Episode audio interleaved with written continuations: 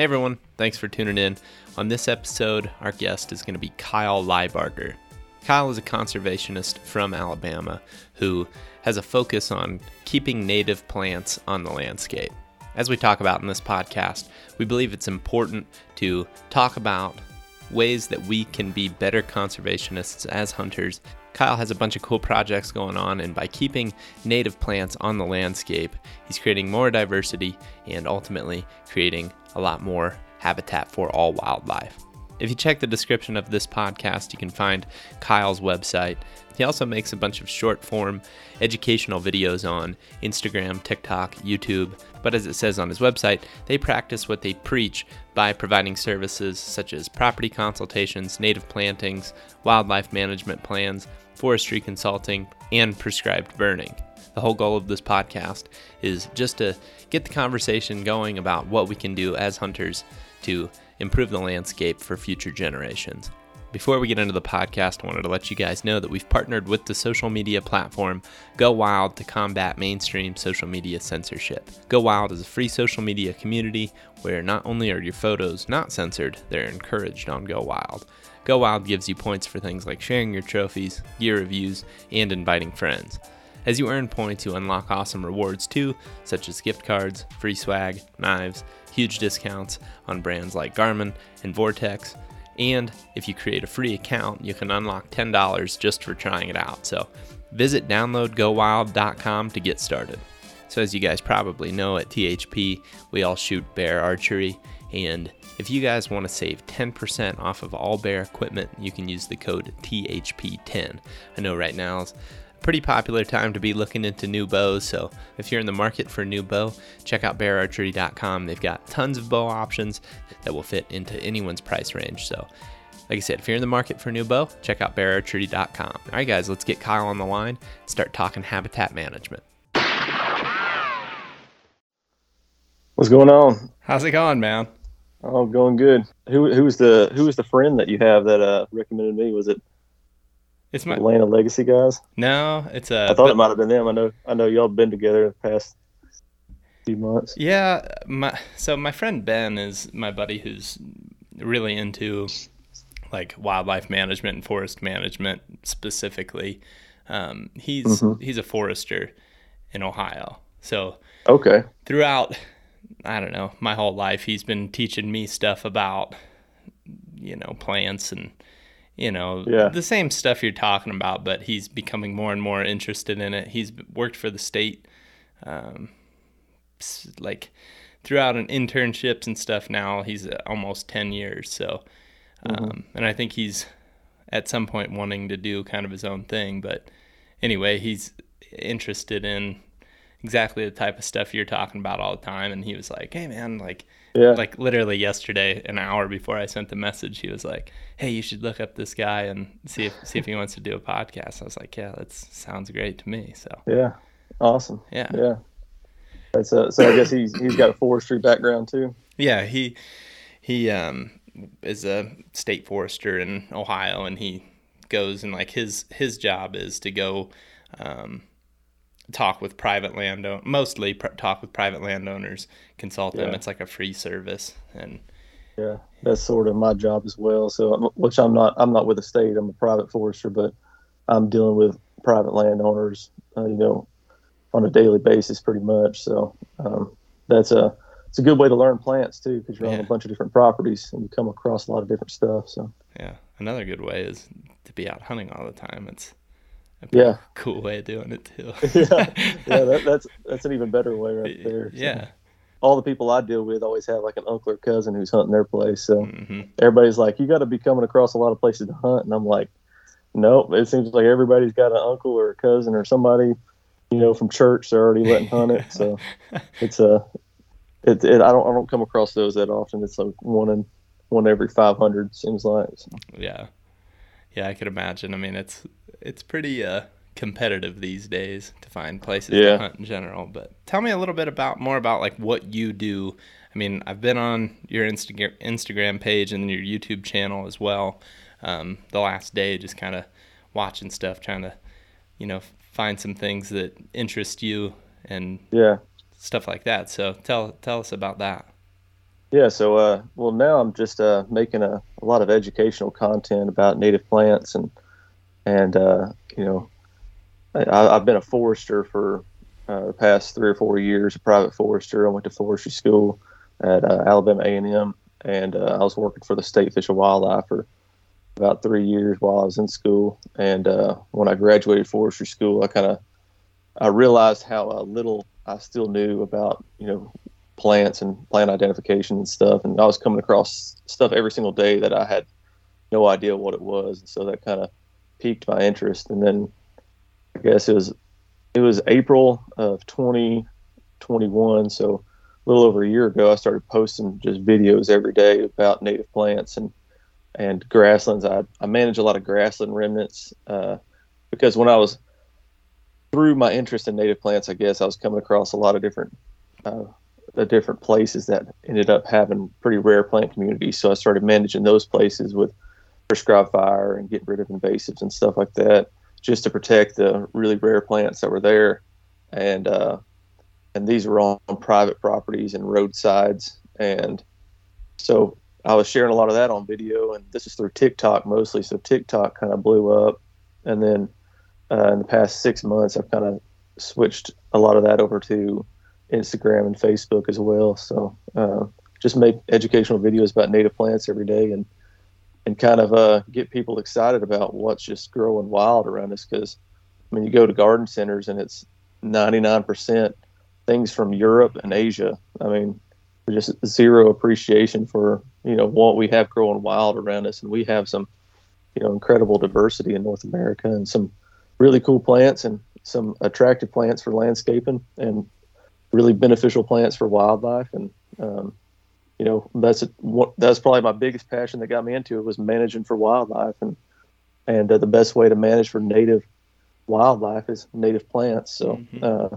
that sort of became my passion in a way and so that's basically what I what I cover in most of my videos and stuff mm-hmm. I would say like for me my passion is hunting first but then mm-hmm. um, you know obviously my friend Ben like I said having similar interests to what you you've explained. And then um, there was this one class I took specifically in college. It was called Americans and Their Forests. And there was this, I, th- I think I've probably talked about it on this podcast before, but there was this professor, like, he would dress up like, uh, like a old, old school, like, forester, and he'd come into class with an ax mm-hmm. And, like, right away, I'm like, dude, this guy's, this guy's real serious about this stuff. And, what I learned in that class really changed my perspective completely. Um, I learned a lot about like fire, learned a lot about native species, learned a lot about um, how forests were managed in the past, some of the things that we used to do that we don't do anymore, um, some of the things that maybe we might have messed up. And that's real entry level knowledge to, mm-hmm. You know, what you do and what my friend Ben does. But it kind of sparked that interest for me as well. And I'm always just curious to learn more about like what we can do, you know, on like a individual scale or, you know, to continue to spread the word of how can we manage our forests and the land that we have because, you know, let's be honest, they're not making more land.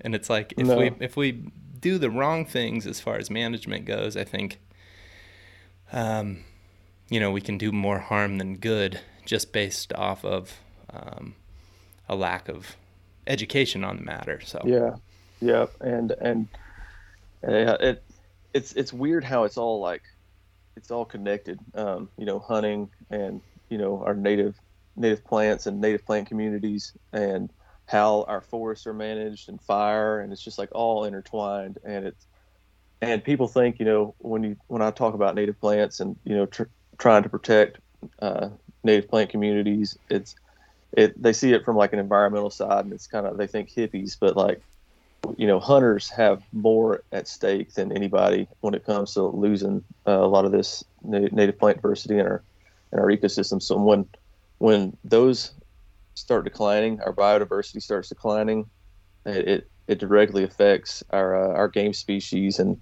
therefore affects us and, and future generations. And so we have more at stake than anybody, and so that's that's been one of my passions from early on was getting hunters interested in, in managing native ecosystems and and paying attention to more than just your you know white oaks and persimmons and and uh, you know food plots. You know, pay attention to what's growing out there naturally because those native plants they're going to be beneficial for insects. They're going to be beneficial for songbirds and rodents and and whether you believe it or not, that's going to be that's going to benefit your game species as well. So it's a uh, it's it led me to uh, to us. We started a Facebook group too, Native Habitat Managers, and and it's me and several other hunters who are who are like minded and and and love native ecosystems and native plants and and that was our goal with that page is kind of connect hunters and then botanists and foresters and a lot of people who knew a lot about native plants. And you know you, you think about those two groups and uh, you know a lot of the native plant enthusiasts like landscapers and gardeners are just total opposites of hunters. Mm-hmm. um, but somehow the group's been able to work and uh, you know if as long as people people stay on the right track and talk about native plants and you know hey what can i plant to benefit this species uh, people stay on the right track and their arguments haven't been too bad but it seems like everybody's getting along and we're we're kind of all on the same side whether we believe it or not mm-hmm. i think that's really cool i think that you got to band together in that situation. Yeah. You know, it's it's not worth arguing about it because it's like oh, no. we're all trying to ultimately have the same. We all ultimately have the same goals. But, yeah, yeah, it's going to benefit us all. So yeah, and I think that one thing that I see, you know, really often is, and you kind of touched on it maybe, is like with hunters specifically. I feel like there's just a lack of education on maybe the right way to manage, I guess, or like, I, mm-hmm. I, you know, there's just so many, there's such a focus on, well, just slap a food plot on it and you're going to get more animals. And it's like, well, maybe you're going to see more animals. Maybe they're going to show up in this area that you can watch them, but is that actually better yeah. for the, you know, overall ecosystem? Mm-hmm. And I think that yeah. it's just something that like we failed as hunters to actually communicate the education on you know w- what is the right thing to do so what what are some of yeah. the things that you see you know hunters doing that are kind of the the red flags of like ooh this is something that we're doing that maybe we could change just just very simply by making s- small adjustments. Yeah uh, well man I, I could talk about that forever but Perfect. I think one, of the, one, of, one of the one of the biggest ones is you know we're trying to manage you know specific specifically deer like we're trying to manage them like they're cattle. Like we give them green grass and we think that's you know they're good to go. Um, and and it's so much more like cows as long as cows have something to eat they're happy you know they can eat grass and and be fine but deer need way more than just a food source they need they need cover. They need bedding. They need, they need fawning habitat. They need food sources at different times of the year. Um, and it's so much more complex. Their diet is so much more complex, and and you can't replicate what's what Mother Nature's been doing for tens of thousands of years. You can't replicate that with a food plot mix you find at the store. And and you know, I, I I usually don't start off with that take because that's a hot take there, and uh, and you know, I I I've, I was super, I was I was really into food plots about five or six years ago. I mean, uh, maybe maybe even an expert on food plots, and and the, and the more I dug into it, and the more I started figuring out, hey, you know, we're doing this wrong. We're doing as hunters, we're doing this wrong as hunters it kind of you know made me more suspect on on different parts of the hunting industry and what you know we what's been you know kind of thrown in our face over the years and so it kind of I kind of took a step back and I was like what you know what do these animals really need what have they been doing for for thousands of years um, and it's and deer you know they're not real picky they're generalists I mean it's not like they're quail like mm-hmm. you know you have those specialist species that really need specific types of habitat, deer aren't aren't that picky. So you can you can manage your property for with native plants and have just like a really good deer habitat fairly easily and and even without food plots and uh, I guess uh, I tell this story a lot, but um, when I when I was starting out, uh, you know, doing, I, I, was fresh out of college. This is probably about 20, 2016. I uh, I had a spot that was real rocky and and uh, just poor. It was the only open spot on 40 acres. It was about an acre and a half probably, and I tried to turn half of it into a food plot. You know, trying to build the soil up, trying to you know turn the rocky spot into really good soil so I could have a food plot out there. So I, I went in there and I sprayed it with Roundup, which which I use Roundup probably more than the average person on invasives, but I was just spraying it everywhere. I didn't know I didn't know what I was spraying, and I killed that area off, tried to turn it into a food plot, and uh, and and come to find out uh, after trying to make that field bigger by cutting down cedars, the next summer what was under those cedars was like all sorts of native wildflowers and that and I was like what in the world are these? It was like rattlesnake master and blazing stars and gray-headed coneflowers and and a bunch of different milkweed species and and I was like what? I could like I could tell even as like uh, somebody who didn't know their native wildflowers I was like this place is like pretty incredible. And so I sent some pictures to a botanist friend of mine, and he was like, "Man, I I got to see this place." So I brought him up there, and he was he was like, "This is a limestone barren." There was like five or six county records, never plants that have never been seen in my county before. There were state uh, state listed plants that were extremely rare. There was there's species of plants there that this was the biggest population of those in the state of Alabama. Um, you know, there was this is had the northernmost population of Durand oak, um, which in in the state of Alabama, which is really cool.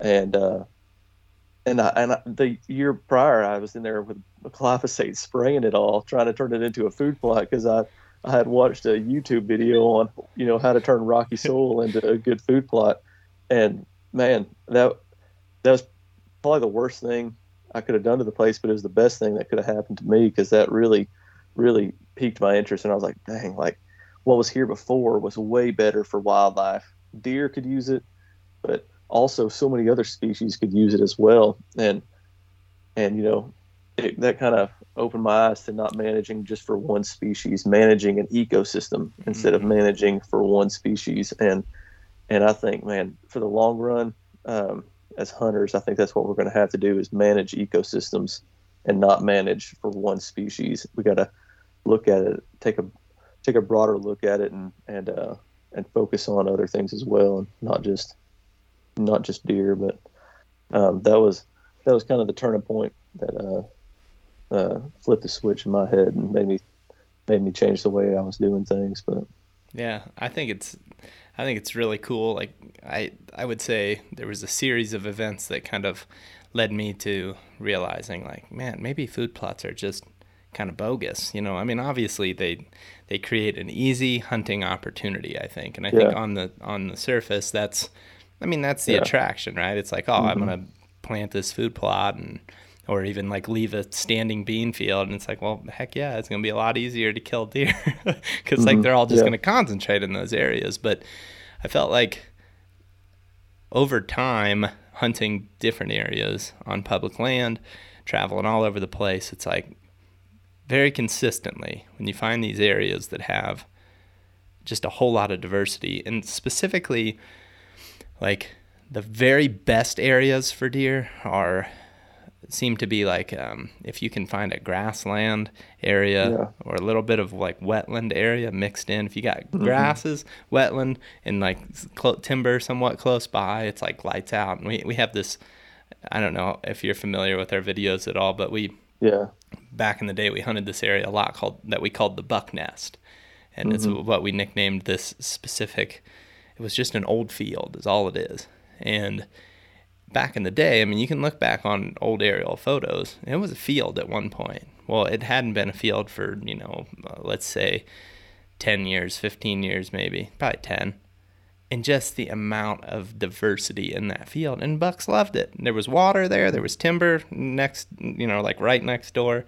And the deer loved it. The big bucks were in there thick. And you know, you go no matter where you go across the country, it seems like if you've got that diversity versus just a solid t- timber stand or you know just a bunch of ag land.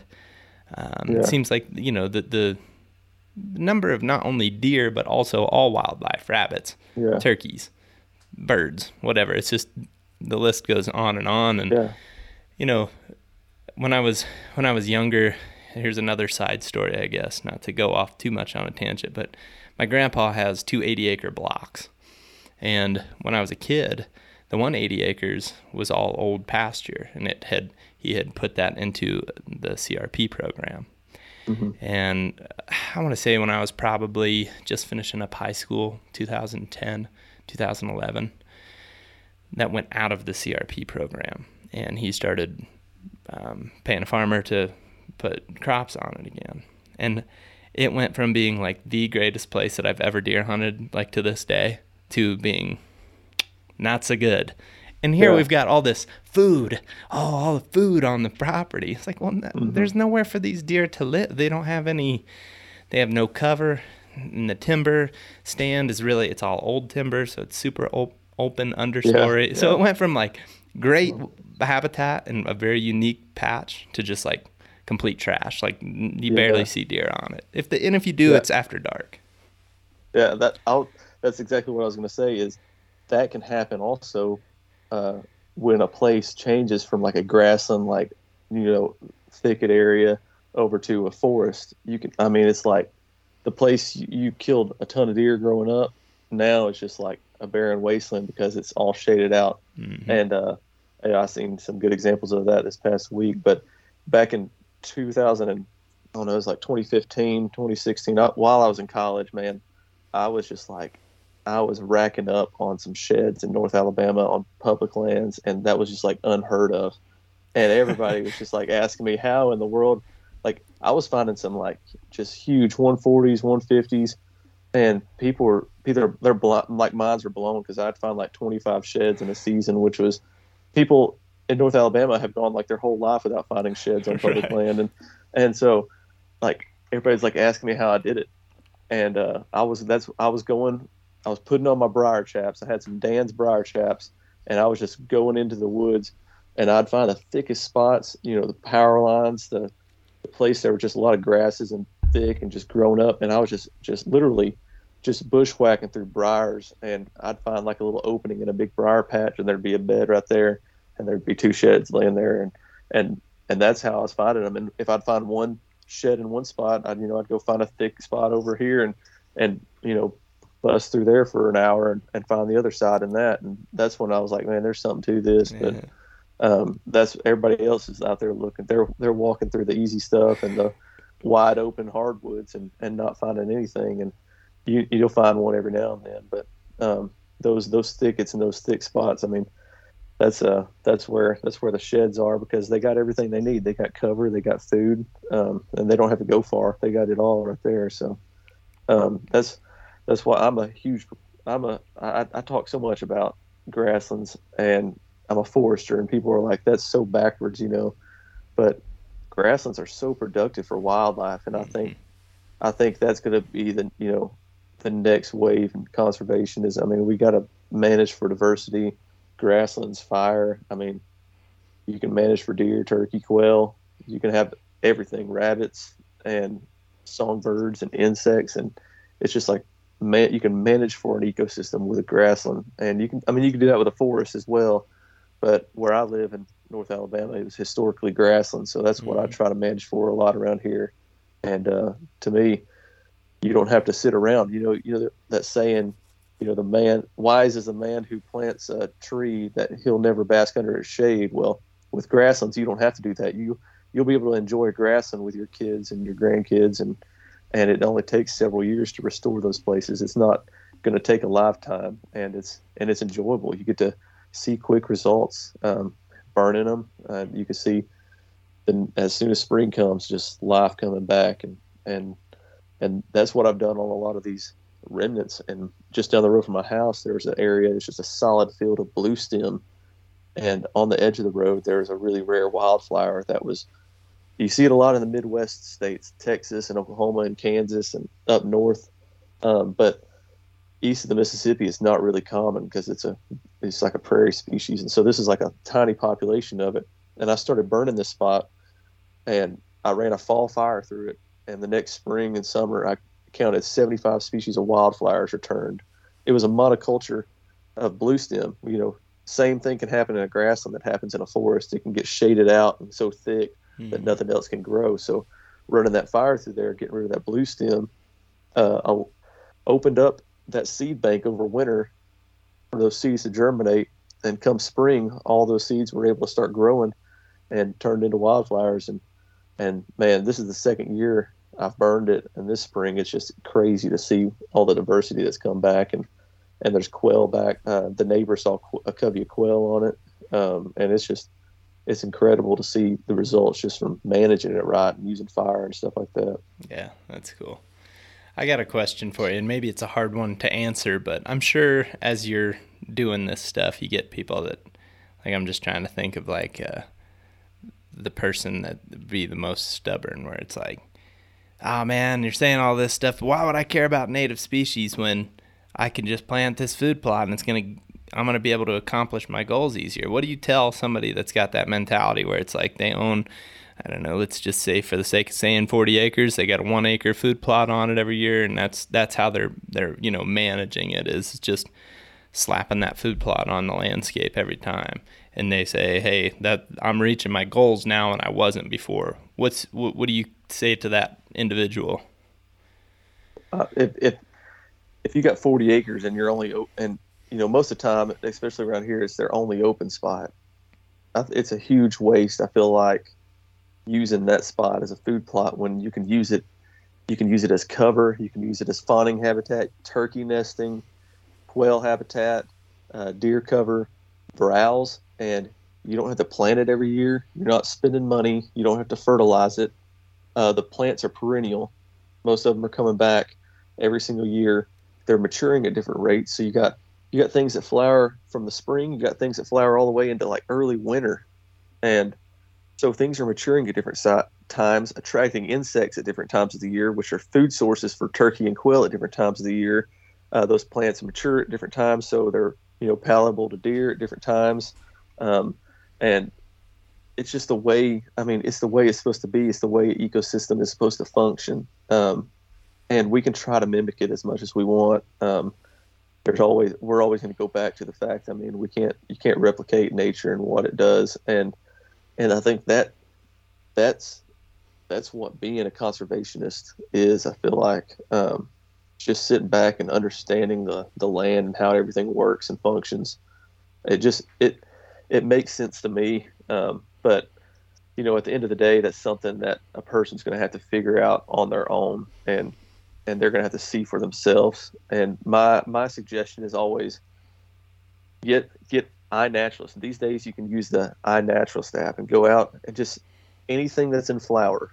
You know, you can take you can take pictures of any plants you want, but I I go I just started by anything that was flowering. I took a picture of it because it's easier to identify when it's in flower, and I just started making a list of what's on my property, and I just kept track every track every year of what you know if something new came up or if I saw something I've never seen before and and I I feel like that gives you that's just another way for you to start enjoying your property, appreciating what's there, and it's something that you can do outside of hunting season, and I think that's the best way to just really get people interested in it, and then they'll they'll learn they'll learn everything I just said for themselves. Um, it'll all make sense. I mean, those seeds of those wildflowers. I didn't even cover that. The seeds that those plants produce are being consumed by by uh, you know quail and songbirds and turkey and rodents and you know those rodents are going to be a food source for predators. So the predators aren't just you know hammering your turkeys and quail or fawns. I mean, it's all it's all a network, and the and the more the more of each of those other animals that are non-game species you have, the less likelihood that predators are going to be, you know, consuming your, uh, your the game species you're trying to manage for. So um, it's just I don't know. It's to me we we learned a lot of this in in uh, ecology and I think in school, but a lot of people forget it. I think, and mm-hmm. sometimes it's just got to step back and and uh, try to remember it all and and and see it for yourself. And uh, that comes with just being outdoors and and uh, and and observing things. So mm-hmm. I don't know, maybe maybe that maybe that uh, answered your question or convinced yeah. them. No, I I think that being honest with ourselves as far as you know what is what is the true meaning of conservationist you know is it like yeah is it creating four wheeler trails and putting up a feeder or yeah you know is it trying to promote native species and you know diversity yeah. across the landscape that you know is more natural i suppose it's yeah. just it's just crazy how i feel like the norms especially with hunters and I, and I really don't. It's not, that's really not to put fault on anybody. I, no, I, am no. not I'm not pointing fingers saying, "Hey, you're wrong." It's not no. that. It's just that like we've created it ourselves. You know, we've yeah, created yeah. the norm to say, "Hey, this is okay." You know, let's just yeah. and and like we've been on the hot topic. Me and my friend Ben and his brother Keith. We've been on the topic. We've been this past week we were turkey hunting together, and um, killed a turkey, and checked his crop and it was full of corn. Mm. There are no cornfields around there. Solid timber. So somebody on the private, well, I'm assuming the private land is just running a feeder all spring, and it's just like, yeah. I mean, we talk about predators all the time, and it's like, well, I mean, giving a predator an easy target is when turkeys are pretty patternable under a feeder every day. You know, it's like, yeah. and it's just like somebody out there is doing that, and it's just yeah. again, there's, it's not. It's not pointing fingers as much as it's just like how did we let that become okay? You know, why are we not talking? Why aren't we having this conversation to say, hey, maybe instead of doing this, we could do this? And I think that's that's my biggest. Um, I guess interest in it is just getting that conversation going to make people really question like because I mean I'm guilty of it too. Like when I was a kid on my grandpa's, it was like, yeah, let's do food plots. You know, like how can yeah. we get it? How can we get it better for mm-hmm. hunting? And like I look back on it now, it's like, well, it was way better when we didn't do anything and we just had it in CRP. You know, and it was yeah. like way more diverse then. So yeah, it's just yep. and it's easier. I mean, you're not having to spend as much time and money and and and uh, and you just get to enjoy your property more then. But uh, that's a uh, yeah. When you talk about hunters, I mean, we're talking. I, when I say hunters, I'm talking about my my dad and my granddad and my great granddad. I mean, I you know everybody in my family hunts, and so it's it's not I'm not pointing fingers at hunters. It's just it seems like the past past couple decades we've just been targeted so hard with uh I mean everybody's trying to trying to make money I guess in some way and and so everybody's got the next best thing and uh and let me tell you like the next best thing is is is always going to be um, native ecosystems. And and talking about turkey crops, um, we opened up some this year and, and, sedges. I mean, sedges, tons of sedge seeds in those turkey crops. I mean, almost 100%. Like it seems like every turkey crop I've seen has sedge seeds in it. And who's talking about sedges and turkeys? I mean, like nobody. No. And and when it's when it makes up a lot of their crops, I mean, seems like it's pretty important. But yeah it's not talked about. Like nobody's talking about sedges, but there's literally the carex is like one of the largest. Uh, I guess what is oh gosh here's my botany skills um, i guess groups of plants spe- species families whatever genus it's like the largest they're a really really big one and they're hard to learn all of them but there's just hundreds and hundreds of sedge plants that can grow in wetlands uplands really really dry spots really rocky spots, all you know, all the way to like straight up growing in water. I mean, there's sedges for every situation.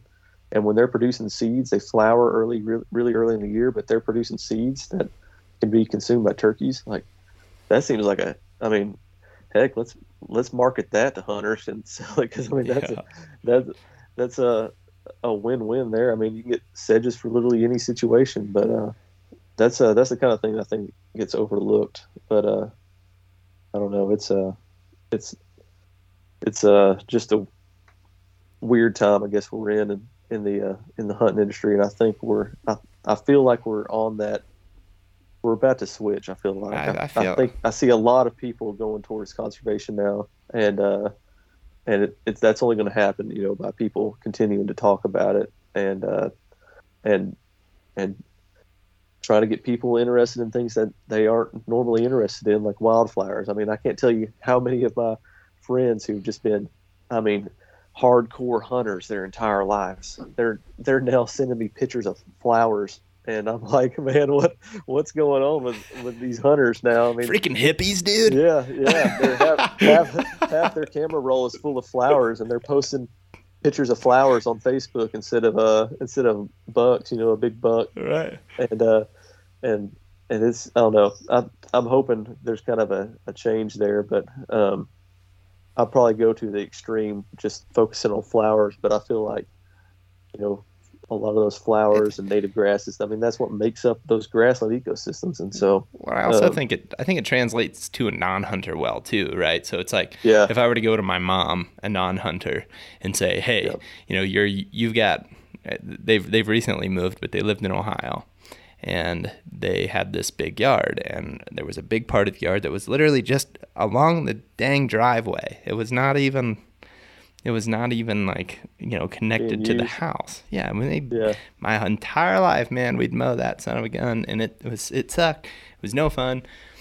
Finally, like as we were in, me and my brother were in college, and we started learning a, a little bit more about you know what we've been talking about, the native species, yeah. and you know getting rid of lawns and how you know essentially bad lawns are for ecosystems.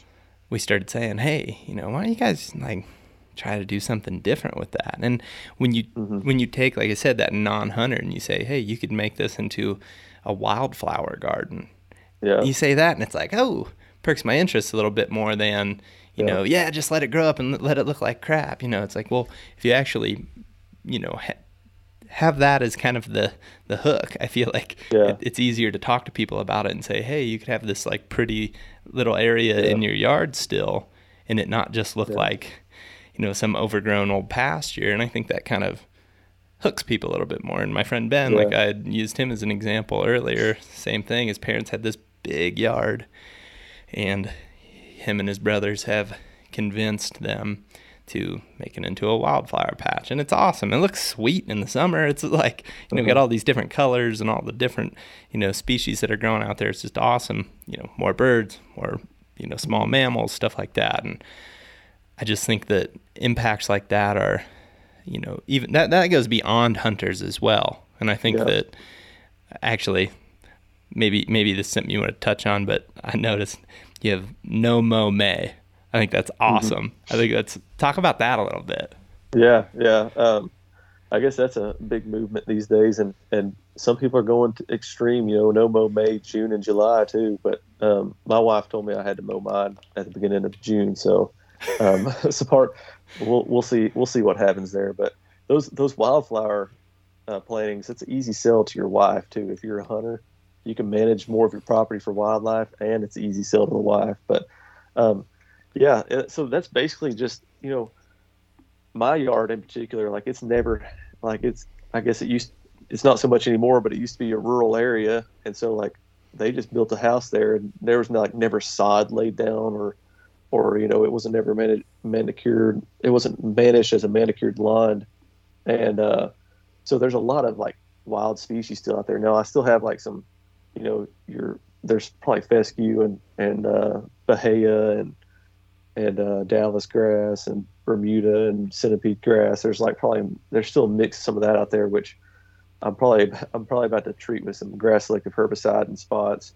But there's still like there's a lot of blue-eyed grass and spring beauties and um, bluets, uh, lyre sage. Uh, it's just like there's a lot of native plant diversity still there, but those are you know those are unfortunately those are the species that can handle mowing. Uh, a lot of the species that probably had been there, they were probably there, you know, 50, 60 years ago. They're gone because they can't handle a lot of those can't handle repetitive mowing, but mm-hmm. fortunately those species could, so they're still there. So the goal of No Mow May is kind of like let those flowers go to bloom and and do their job for pollinators, which then in turn does benefits songbirds and other uh, you know animals, little lizards and frogs and things like that. Um, but they'll also go to seed then once once they're able to flower, then they're able to go to seed, and so then you're going to have more. Those seeds are going to be able to uh, you know reach the soil and hopefully germinate next year, and you'll have more of those wildflowers. And uh, those turf grasses, they don't necessarily need to do that because they can be mowed and just spread by rhizomes and spread throughout your yard, and that's how they're able to outcompete a lot of our native species. Um, you know, most of our wildflowers and native grasses don't spread that way. Uh, they have to be able to spread by going to seed, and we unfortunately don't ever let them go to seed. So that's kind of, I guess, the goal of No Mow May. Now, um, there there's probably some downsides to it. I'm sure there's somebody out there with some really bad invasive in their yard and they're not mowing now, so that that is a little worrisome. But you got to know what that goes back to knowing what what you have yeah. and uh, learning learning what's in your yard and and making sure you're letting the good things go to seed and spread and not the bad stuff. But um, that's a I guess a little bit on that. Yeah, I I've always been since I since I took that class, Americans in their forest and for Americans in their forests, and I also had a couple other classes that I had. There was you know sections that were a little bit more focused on like yards specifically and the downsides to lawns. And ever since then, like the last thing that I ever think looks cool is your big lawn. You know, it's like, yeah. and it's it really is amazing. You hit these rural areas, and I mean, how many times have you been driving down the road? I, I know I've seen it in North Alabama. You know, you look over off the road, and way up on the knoll there's a house and from the house all the way down and back up to the road is just this pristine yard with lines going through it's like not cool not cool to me you know well, they're, they're, they're, proud of it they're probably proud of it too yeah and it's yeah. like uh, that that mentality it, it, it it's not sustainable. I know that. No, it's, it's just no. oh, it's bad, bad news, and it it, it really yeah. just it's discouraging when you see it, and then you know, I've never talked to somebody outside of hunting or, um, I guess somebody that's interested in specifically like plants and I guess it doesn't have to be a hunter, but just somebody that's interested in plants in general. I've never talked to somebody that understands that that perspective. It's really hard to explain that where yeah. it's like, hey, you know, your lawn is really not good for anything other than human aesthetic, right? It's just like yeah. it's not good. yeah, yeah. It, it, it, to me it's like weird because I mean, especially in the South, we're proud of like we're proud of our state. We're we're proud of our hometowns. We're proud of you know being in America, but we're not proud of the plants that exist here. Like mm-hmm.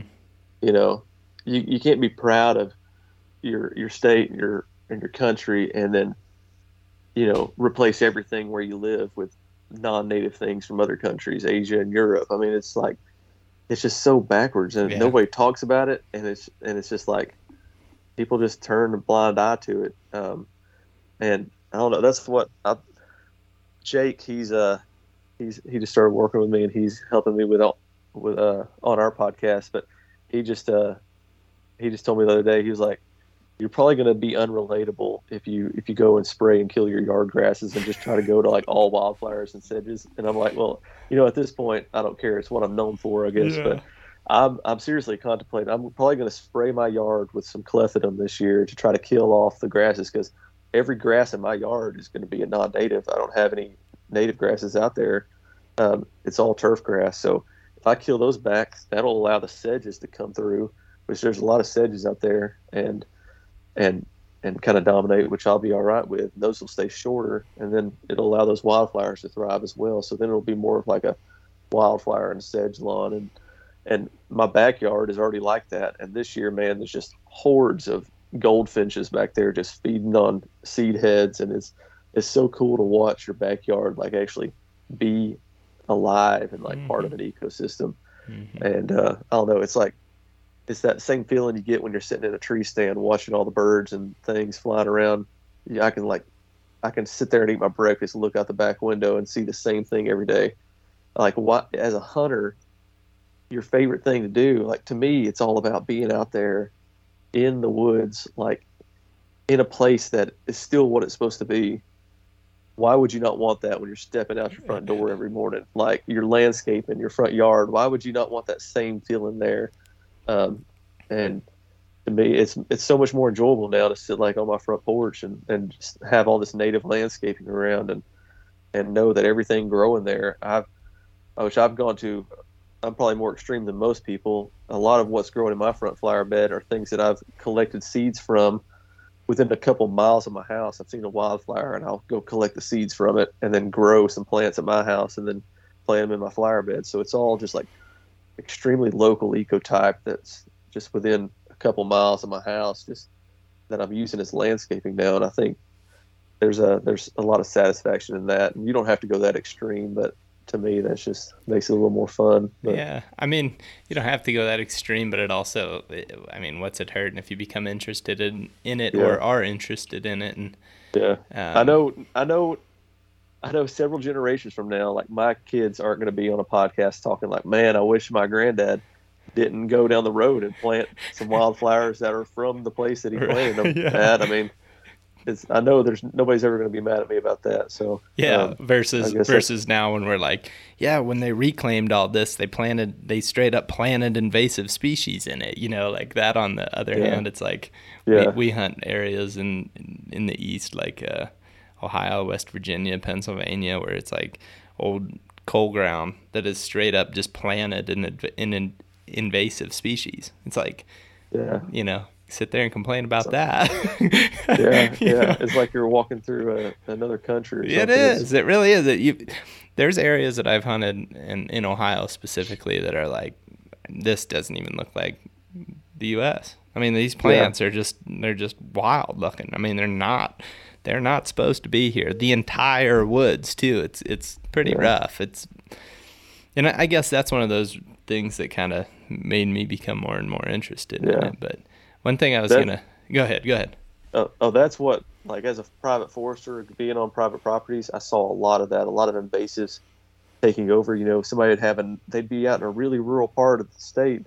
They'd had nandina bushes in their yard. Well, their woods are now full of them, mm-hmm. and it's that kind of thing that like really opened my eyes early on too. Is like, man, these invasives are really they really are a problem. Um, mm-hmm. Um, it's it's going to be a real problem for future generations, and and I'd rather us learn our lessons now than you know continue down this road and just cause even more problems because we don't know what the next invasive is going to be. What you know, we you don't know it's invasive until it's too late. It yeah, until like. it's and, taken and over. So if you're planting things that are from the area you're living, I mean, you're you're not going to be making any mistakes there. So yeah, yeah. I was I was gonna take the yard thing a little bit further. It's like um, I live in Colorado, where they water their lawn. You know, talk about a whole new level of like ridiculous is like spending money to put water on your lawn so it looks yeah. good. It's like, you kidding me? And then and then you go past like uh, a house that has you know trees and grasses and you know I've seen even there's this house one house specifically that I walked past a couple of times it has like a sign saying this yard is like managed to um, be you know wildlife habitat and birds and blah blah blah and mm-hmm. has this big sign on the, the, tree outside of the the fence and I'm like man that's like that person gets it that's really cool and like my aunt lives just right down the road and she does a lot of cool stuff where she doesn't have a lawn she plants stuff mm-hmm. in the mm-hmm. backyard she has bees and I think you know she's not a hunter you know she just yeah. likes that type of stuff and I think that you know, again, the more those conversations kind of can go outside of hunting as well. It starts yeah. with, I think it can definitely start with us, you know, as our responsibility as conservationists to have that mentality, but then to share it with other people. And, you know, when it comes to a yard, I always think of it as like this it's like, I'm not saying you realistically um, can just take your whole yard and you know, up and just take all the grass off of it. But be honest with yourself too. It's like, what can I do differently? Yeah. You know, can I take a little percentage of, or, or a little or a big or whatever, a percentage of it and change it? And I think that just goes, it goes a long way. It'll make yep. people question what you're doing, but that might be a good thing. You know, it might get yeah. the conversation going. So. Well, well, think about this. I mean, if hunters start doing that, if we take that stance towards conservation, think of how much we'll move up in the eyes of the public. I mean, and and we need as much of that as possible. Absolutely. And so if we're out there you know doing real conservation work, even in our homes and our landscaping. Um, you know, people are people are, are going to can change their opinions of us and and and what hunting really is, and and we can I think we can use a lot of that. So yeah, I mean, no offense, but they're certainly not going to be like, oh man, these people are real conservationists when they're blasting deer off of a corn feeder, you know? Yeah, it's yeah. like that doesn't really yeah. look good. I I mean no. it doesn't. And I know that it's like, well, that's my right is a mentality and I I don't disagree that it's your right to go hunting, but it's also like, you know, it is our responsibility to, you know, do do and, and, and again educate ourselves and have that con, con, uh, conversation so yeah and, and set up future generations to yes. be able to still be able to hunt um, mm-hmm. and so we got to think about that as well and, and not just you know in the moment right now um, how big of a deer can we kill i mean we got to make sure we're you know we got good publicity for future generations to still be able to still be able to do this but yeah i think um, i think about it all the time is like somewhere along the lines, it was like uh, the the future or the the past generation. It's like they started to see. I think they probably got a little bit older. They started to kind of be like, well, how can I do this easier? You know, I'll incorporate my four wheeler into it. I'll incorporate my, you know, building a clearing out this area where I can see more. And it like, it got kind of dumbed down because probably that generation just got older and they physically couldn't get around as much. But then that was adopted by our generation where I'm in my late 20s and it's like, man, I'm looking around me and there's a lot of people in their late 20s that are doing exactly that instead of like you know trying to just under you know gain that woodsmanship skill that is important yeah. to becoming a hunter which then ultimately leads to interest in conservation. Yeah. Let me let me ask you this, you think you know, being a hunter as you know, you go through the stages of being a hunter. Do you think you, you gradually get pulled towards uh, more that, you know, uh, I guess conservation that's more like environmental and, and, and, you know, native plants and things like that. I feel like that's what happened with me, but do you see that? I mean, I don't. I don't think that that's necessarily happening right now. I feel like yeah. I, I feel like I feel that way, yeah, but I but that but like, I don't necessarily feel why, that it's across. Like, yeah, not most people. Why do you think you? Why do you think you personally like? What What do you think's? I think the reason that you personally, um, the number one, the number one reason is, I would say the past experiences that I've talked about is like what perked the interest, right?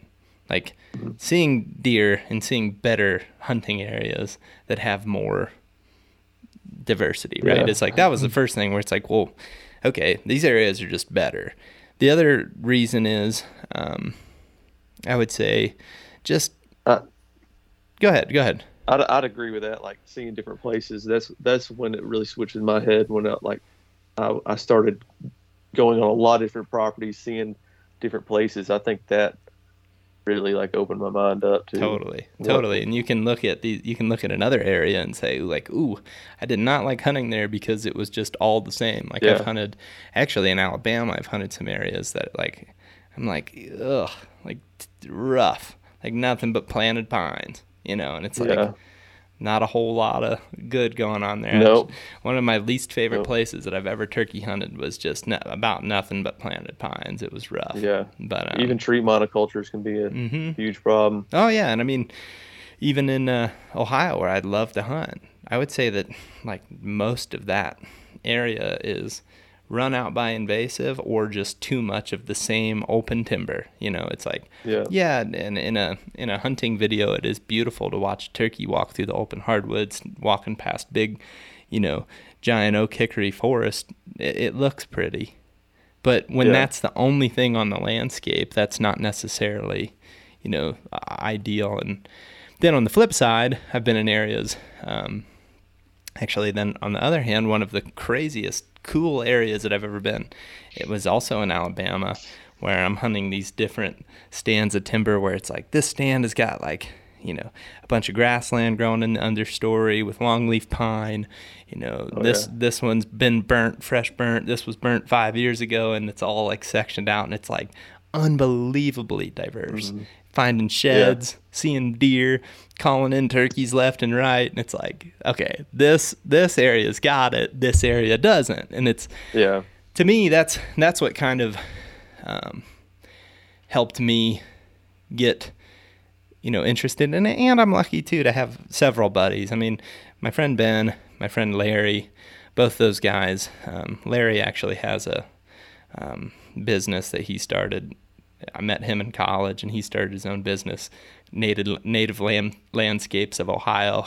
like that's really? his. That's his. Yeah, that's his um, business, and he wow. he started just by um, going to landowners in like the Columbus area and the suburbs of Columbus and saying, hey, you know, you've got this huge lawn here's some things that you could do to make it more of a native landscape and then you're not going to have to mm-hmm. mow as much. And like one of his first clients ever was this older couple. The guy was like in his 80s and was still mowing you know every week mowing however many acres of this gigantic lawn. He's like yeah. you know you don't have to do that. You could save money by doing this.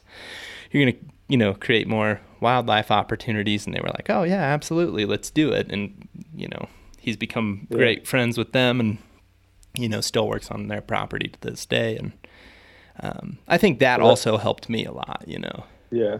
Well, that, that's the that's the exact type of person we're looking to have on our podcast. So we, we may have to get up with him because that, that I know nothing about Ohio. So that's the I'm I'm trying to trying to talk to folks who are from different states as yeah. well because people oh. get people probably get tired of hearing about how awesome Alabama is. So.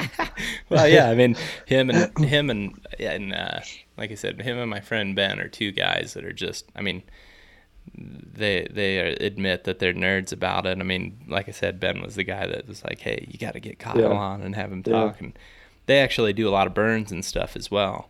Um, awesome. And that was one of the things that I was gonna just pick your brain on a little bit. I mean, would you say in your area this idea of like burning the landscape is a positive or a negative thing because where I grew up in Ohio, never saw it, never saw it, never heard of it. Yeah. I'm not saying it didn't happen because maybe it did and I just never noticed, but like my grandpa did it when he um, was younger. I know he did some burns, but yeah. you know, I never saw anybody doing it. I never heard anybody talking about that from like a management perspective. And then when I took that class with the guy that would come in with the axe, that's when I mm-hmm. learned like you know how fire can be beneficial. Yeah. So what what I'm seeing around here is you know looking at a lot of forest in my area. I'm talking just like right around my house. A lot of these mountainsides and, and valleys out here, they're still like black charcoal logs and I just watched a landowner, just watched a video of you talking about this. Yeah, yeah. Those those landowners, like, you know, they've been there for thirty or forty years, and they haven't seen a fire go through there since. And so, some of those folks remember they just burn off the mountains whenever uh, like every spring they just like light up a light up the mountain and burn it from one creek to the other. And uh, and i'm sure well this area in particular when it was settled uh, there were still you know cherokee there and they helped build some of the original log homes out in that area. And so i'm sure that was still just a tradition that they just kept on from from the native americans. And and so that you know, stopped 30, 40 years ago, you know, right along the time of Smokey the Bear. And, and I think, I think that changed a lot of people's perspective. Unfortunately, it, you know, people are still burning down in South Alabama more, but it's more so because they have pine plantations yep. and it's mon, you know, they're trying to manage for monoculture pines. Yep. Um, so it's not as, it's, people are more open to it down there. It seems like, uh, now I've seen, I've seen it increase, an increase in burning in North Alabama. Um, it, and, but it's still like nowhere near what it used to be. Um, and I don't know if it'll ever be that you know that much land being burned again. But they had a map uh, talking about which states had been burning more, and I know Alabama was on the rise. They you know been doing more prescribed burning, uh, but it's it's just a it's just that mindset. People are afraid of it. They don't understand it, and and and therefore there's now because people aren't burning, there's more wildfire more wildfires, and I've seen an example of that this past month. We were doing a consult on a guy's property in Blunt County, and he's he has been doing prescribed burning. Well, his neighbors power line fell down during a windstorm and caught the side of the mountain on fire. It stopped when it got to his property, but it just went right up the mountainside. And I'm talking like it was the it was a head fire going up a mountain, and so it was just like 20, 25 foot just black scald marks up these uh up these chestnut oaks and uh and white oaks and it was crazy because those chestnut oaks were still they were leafing out. And they had just been i mean i, I would have thought they'd been toasted. Um but it it was a scary sight. It looked unlike any burn that i'd ever done or ever seen because prescribed burns aren't done that way. Controlled. It's a controlled yeah they're controlled. you're doing it slowly. And this is just a wildfire so it just like I mean, it looked awful. So now people drive through there, and that's their opinion of right, yeah, fire. Yeah, you know? exactly. Like, oh, I would never put fire on my property because it would look like that, and that's not the case. But unfortunately, we're going to get a lot more of that. I think in the next few years. I mean, that's and, and that's our own fault. We're causing these wildfires because we're just letting tons of fuel build build up, and uh, then they get crazy like that, and then there goes you know somebody's opinion on fire is bad again. Um, but it just takes educating. And, yeah, uh, I mean, take a look at out west, man. It's like out here, it's just like, oh, fire is this horrible thing, and it's like it yeah. didn't have to be this bad. Well, and yeah, the fires that we're having out here now are bad because there was fire suppression for so long, and you know that's again one of those. Man, I wish I could remember that professor's name, the guy that would carry that axe, because he taught me a lot of stuff and opened opened my mind to a lot of stuff but I remember him talking about fire, and I mean, changed my whole like understanding of plant life, and you know, especially out west, but also yeah. in the east, you know, eastern forests as well. And I remember learning like, you know, how out west fire is so much, you know, so much a part of you know plants you know growing and how some like i believe it's the um the redwood trees that like straight up need fire to you know grow again. Yeah, and it's well, just like. Did you see that research? I think. Well, I saw Land and Legacy shared it this week. They it it was talking about how, which we I think everybody's known this, but just how oak trees need fire mm-hmm. to be able to regenerate, and so, you know, if it's an it's a fire tolerant species, it likes fire so a lot of these fire tolerant species also need fire to help them be able to germinate and and reach maturity. And so we're going to start seeing a decline in oaks and our you know better hardwood trees because of that. But also you know that's what's being targeted a lot of times when when properties are logged. But um, if people want oaks, I mean you're going to have to burn and mm-hmm. and they're they're still there's still wildlife experts in the state of Alabama saying never burn your hardwoods, don't burn your hardwoods, and and that is couldn't be further from the truth. We need fire in our hardwoods. It's going to help those oaks regenerate, and uh, and I don't know. It's a that's a I think that's a good selling point for deer hunters. Yeah. So you know, oh, they, yeah. deer they love their oaks. So um, if you love oaks, do some burning. So yeah, and I I just think you know when you really look at an area that's been burnt and you watch the progression. Okay, fresh burn to you know six months later, even to uh, you know a year later to three years later, and to look at that transformation. It's never I've never seen it look bad. You know, it's never no. you know, at first, yeah, it's a little bit intimidating when you're like, "Oh man, this is, you know, there's there's nothing under the trees. There's no understory left." But I'm talking within days, you oh, start yeah. to see that green growth. I talked to a guy. I was in West Virginia, um, I guess a week or so ago, and he was an older guy, and he said, "Oh, they let this fire get away from them." And I was like, eh, you know, I didn't really say much. I said, "Really?" He said, "Oh yeah, this one got away from them." And I'm like, as far as I could see, then you know, in my head, I'm thinking, as far as I could see, it ends right at the fire break, everywhere it ended. Yeah. And I said, he he's he said, where you been hunting? I said, well, we've been up there, up in that burn. And he's like, really? And I was like, yeah. I was like, turkeys like it. And he's like, oh, they will in a few years. I was like, Yeah. I mean, I keep it to myself for now, but those turkeys are loving it right now. like, yeah. You know, we'd go yeah. hit the we'd go hit the stuff that wasn't burned.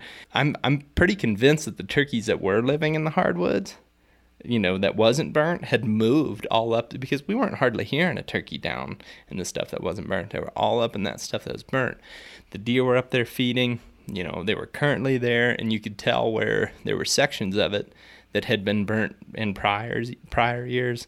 I was with my friend Ben too, so he was able to say yeah. like, "Hey, this this has been burnt, you know, also a few years prior." And that stuff uh-huh. that was burnt a few years prior was the only stuff that was, you know, thick. That was the only yeah. deer bedding area.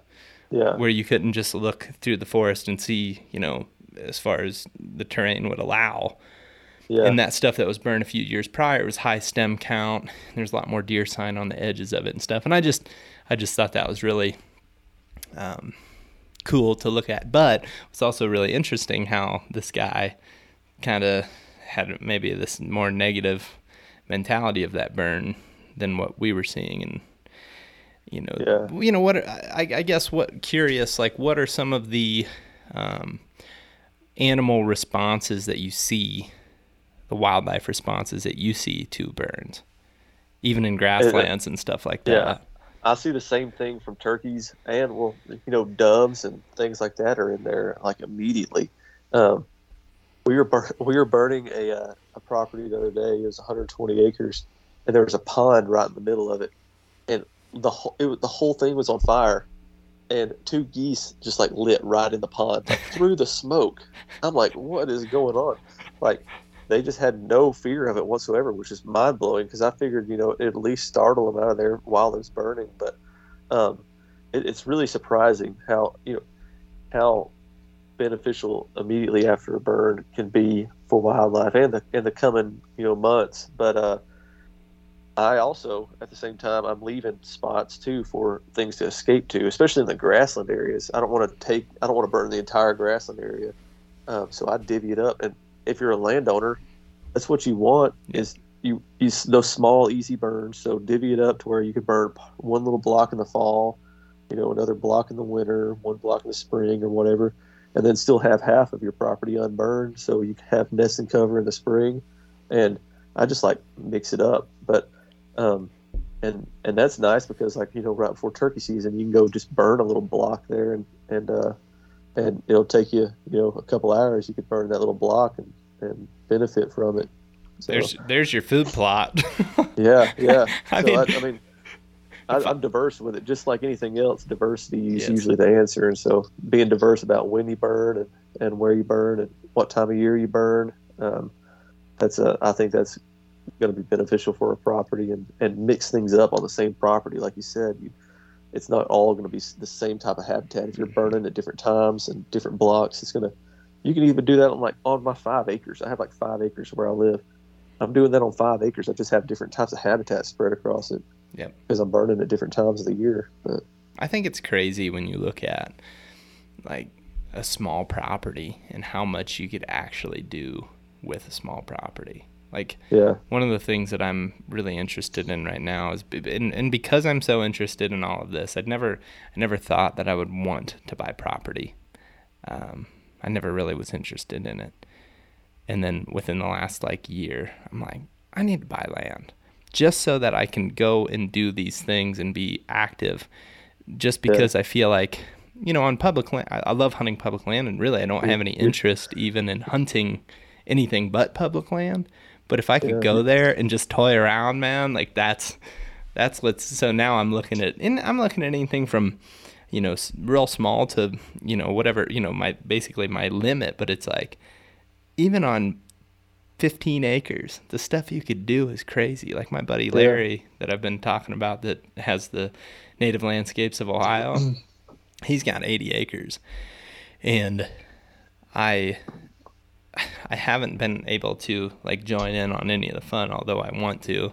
Like they did a burn um, two weeks ago, I think there, and um, I was I had to edit video, so I wasn't able to go help with them. But they um, have been managing that place like timber stand improvement, burns, you know, all kinds of just all kinds of different things on this 80 acres. And because they break it up they're able to always be working on some sort of project every every season out there. And it's yeah. it, dude it is stupid what they've created out there. Like as far as like deer turkeys rabbits you know they're they're seeing all kinds of great response from the wildlife. And like it used to be a place where you know they'd have a trail camera out and they would get you know a big buck on it well, now there's yeah. like five living there on it, you know, throughout the season. Uh-huh. They're just living in there like crazy. They're shooting bucks yeah. off of it, and another one just comes right in. Turkeys, same thing. There's turkeys, there's hens nesting there. There's poults, you know, living there. There's multiple toms living there throughout the season, and it's just it's 80 acres. It's like 79 acres. Yeah, and it's crazy, man. Yeah. I just that well, stuff gets me fired up. It gets me excited about, you know, doing that myself too. Yeah, my my five acres, I have three of it that I like manage for wildlife, and well, I guess you could say my front yard, and backyard too. But three of it that I like hunt, and uh, I used to have it all in food plots and different stuff, just messing around, and uh, I'd get large doe groups, and then I'd get you know a couple bucks coming through at night. Well, I started burning it and converting it to grasslands, and you know I'm keeping a log of like what native plants have shown up on their own, and and just burning different blocks every year. I've broken it up. There's like I mow the perimeter of it, so I like I have a green fire break around the entire edge, and then I have like little trails cut through, so I can still like walk my property and enjoy it. But it's also good for deer. And so the this is the place I grew up, so I was doing that even when I wasn't living here. But we we bought my my parents' place. Um, in t- fall of 2020. And immediately when I got here, I put a trail camera up there on like my grassland area. And uh, the first first week I checked it, there was a buck there every day, just middle of the day, 10, 12 o'clock every day. And and it's because it went from a place that he was like coming, he was visiting it at night, to a place where he was living. It was like habitat. He had everything he needed right there: food, food, water, bedding, cover, whatever. I mean, he had it all and so the first time I sat down there, I killed him. I mean, it's just, it's literally, it's so easy. Like, cause all my neighbors have food plots and feeders and yeah. no cover. Everything's bush hogged. And this is where the cover was. So that's where he's living. And mm-hmm. so it's, uh, I don't know. It, it, it, makes so much more sense. And I never killed a good deer there when it was food plots. Yeah. Um, and so, and this one was for Alabama. It was, he, he didn't have a big rack, but he was like 220, 230, I think. He Jeez. was very, he, he was, the body on this thing was huge. So on camera, he looked like teeny tiny, but, and, you know, his rack did, but um, he, he wasn't too bad. He was, he probably scored 100 inches, but he was, he was, uh, he had a broken leg, so he's like just jacked up. But mm-hmm. man, I'm prouder of that deer than I am like just about anyone I've killed. I think that's awesome. It's the results of a bunch of work I put in on my place. So yeah. Uh, but yeah, so uh, I uh, a couple years ago we were uh, turkey hunting some public land in uh, in Alabama, and uh, we with with a but I was hunting with a buddy of mine, Caleb Stewart, and uh, we were driving around this WMA and uh, just stop and listen for turkeys, and uh, we found a necklace with uh, turkey spurs on it. I know this. Yeah. I yeah. know this story. And so I was we were sitting there and I was like I was like that looks familiar. Like I feel like I've seen that before. You know, and, and Caleb was like, Yeah, that does. And so he messaged you guys, and, and I guess it was one of y'all's, and so he mailed he mailed it back to you. I think it was mine. Was it? That's I what I thought. So. It was, I thought it was yours. I thought it. I thought it was yours. So, yeah, and my and but, my grandpa actually like made that for me, so I was real really? stoked when yeah, like it was one of those deals where it's like so I lost. It was just hanging. Thing there was like a maybe a six foot tall tree and it was just hanging on one of the limbs. Like somebody had just like you know was changing a shirt or something and hung it there. Must have been yeah. Yeah and so that's where it was at. And uh, we just literally just got out to listen and and uh, saw that hanging there. Is that the and, story that you that you said yeah, in that message? yeah that's, yeah, that's hilarious. Yeah i remember yeah. that I, am like I, I i think about that often like how crazy it is that somebody found that because another time so jake has one too. Was, was it the one that had a bear claw on it, or was it just the turkey spurs? I think it was just the turkey. Then spurs. that would have been mine. So then Jake same thing happened with Jake. Jake had one with a bear claw on it. I don't even know. Okay. Somebody's buddy or something, or one of his buddies or something had this thing, but it had a bear claw on it and had spurs on either side of it. And he did yeah. the same thing. Lost it. Somebody found it and sent it to him. It's just wow. crazy. So makes you makes yeah. you feel real good and, and lucky that somebody didn't just take it. So I appreciate yeah. you. small small world, man. It's a real small world. But uh, yeah, that that was I should have I should have kept it and put it on eBay. You know, that's what we should have done. But he, he Caleb, uh, I I talked to him after you uh, after you messaged me this morning, and, and uh, he was like, "Yeah, tell him he still owes me shipping for that." For, for, he said, "He said I just mailed it to him, and he, I think he just it, put it in an envelope and mailed it." But he, he, was he was joking, but yeah, that was a that was just man, small world, and uh, just to literally, I mean, you got thousands of acres out there just to pull up in one spot and, and see it there hanging and uh, and and it and it had been us. You know, it could have been anybody who who had no idea who it belonged to. Right. yeah. And we were just we were just guessing too. Maybe maybe it is. Maybe it isn't. But, um, yeah, that was that was weird. So that's, that's crazy crazy small world. Yeah, no kidding. That's cool. Well, t- for anybody listening, tell everybody where they can like follow along. You've obviously got a lot of cool educational stuff going up, so tell people where they can find that and kind of follow along with what you're doing. Yeah, uh, so you can find us on uh, uh, Instagram and Facebook and YouTube, Native Habitat Project. On uh, TikTok, it's Native Plant Talk. And then we got a website too, uh, nativehabitatproject.com, and a podcast as well, Native Habitat Podcast, that we just started. So um, we'll be talking a bunch about native plants and native ecosystems. So awesome. I'll put a link um, in the description too. So if you're listening to this and you want to find it, just look at the description and you can click on that and it'll take you to where you need to go. Yeah. Yep. Cool, man. Well, hey, I yep. won't take up any more of your time. I appreciate you coming on and talking, and I'm sure, I'm sure we'll be in contact in the future. But thanks yeah, again for great, coming man. on. I enjoyed it. Yeah, yeah, I really, I really appreciate what you're doing. I think that the stuff that you're talking about is just awesome, and I really think that, um, you know, it is the, the best thing, I guess, for hunters in the future. And yeah. I think that's really cool. So I appreciate you. Yeah, appreciate it, man. And, and same to y'all, too. So uh, thanks for having me on. For sure.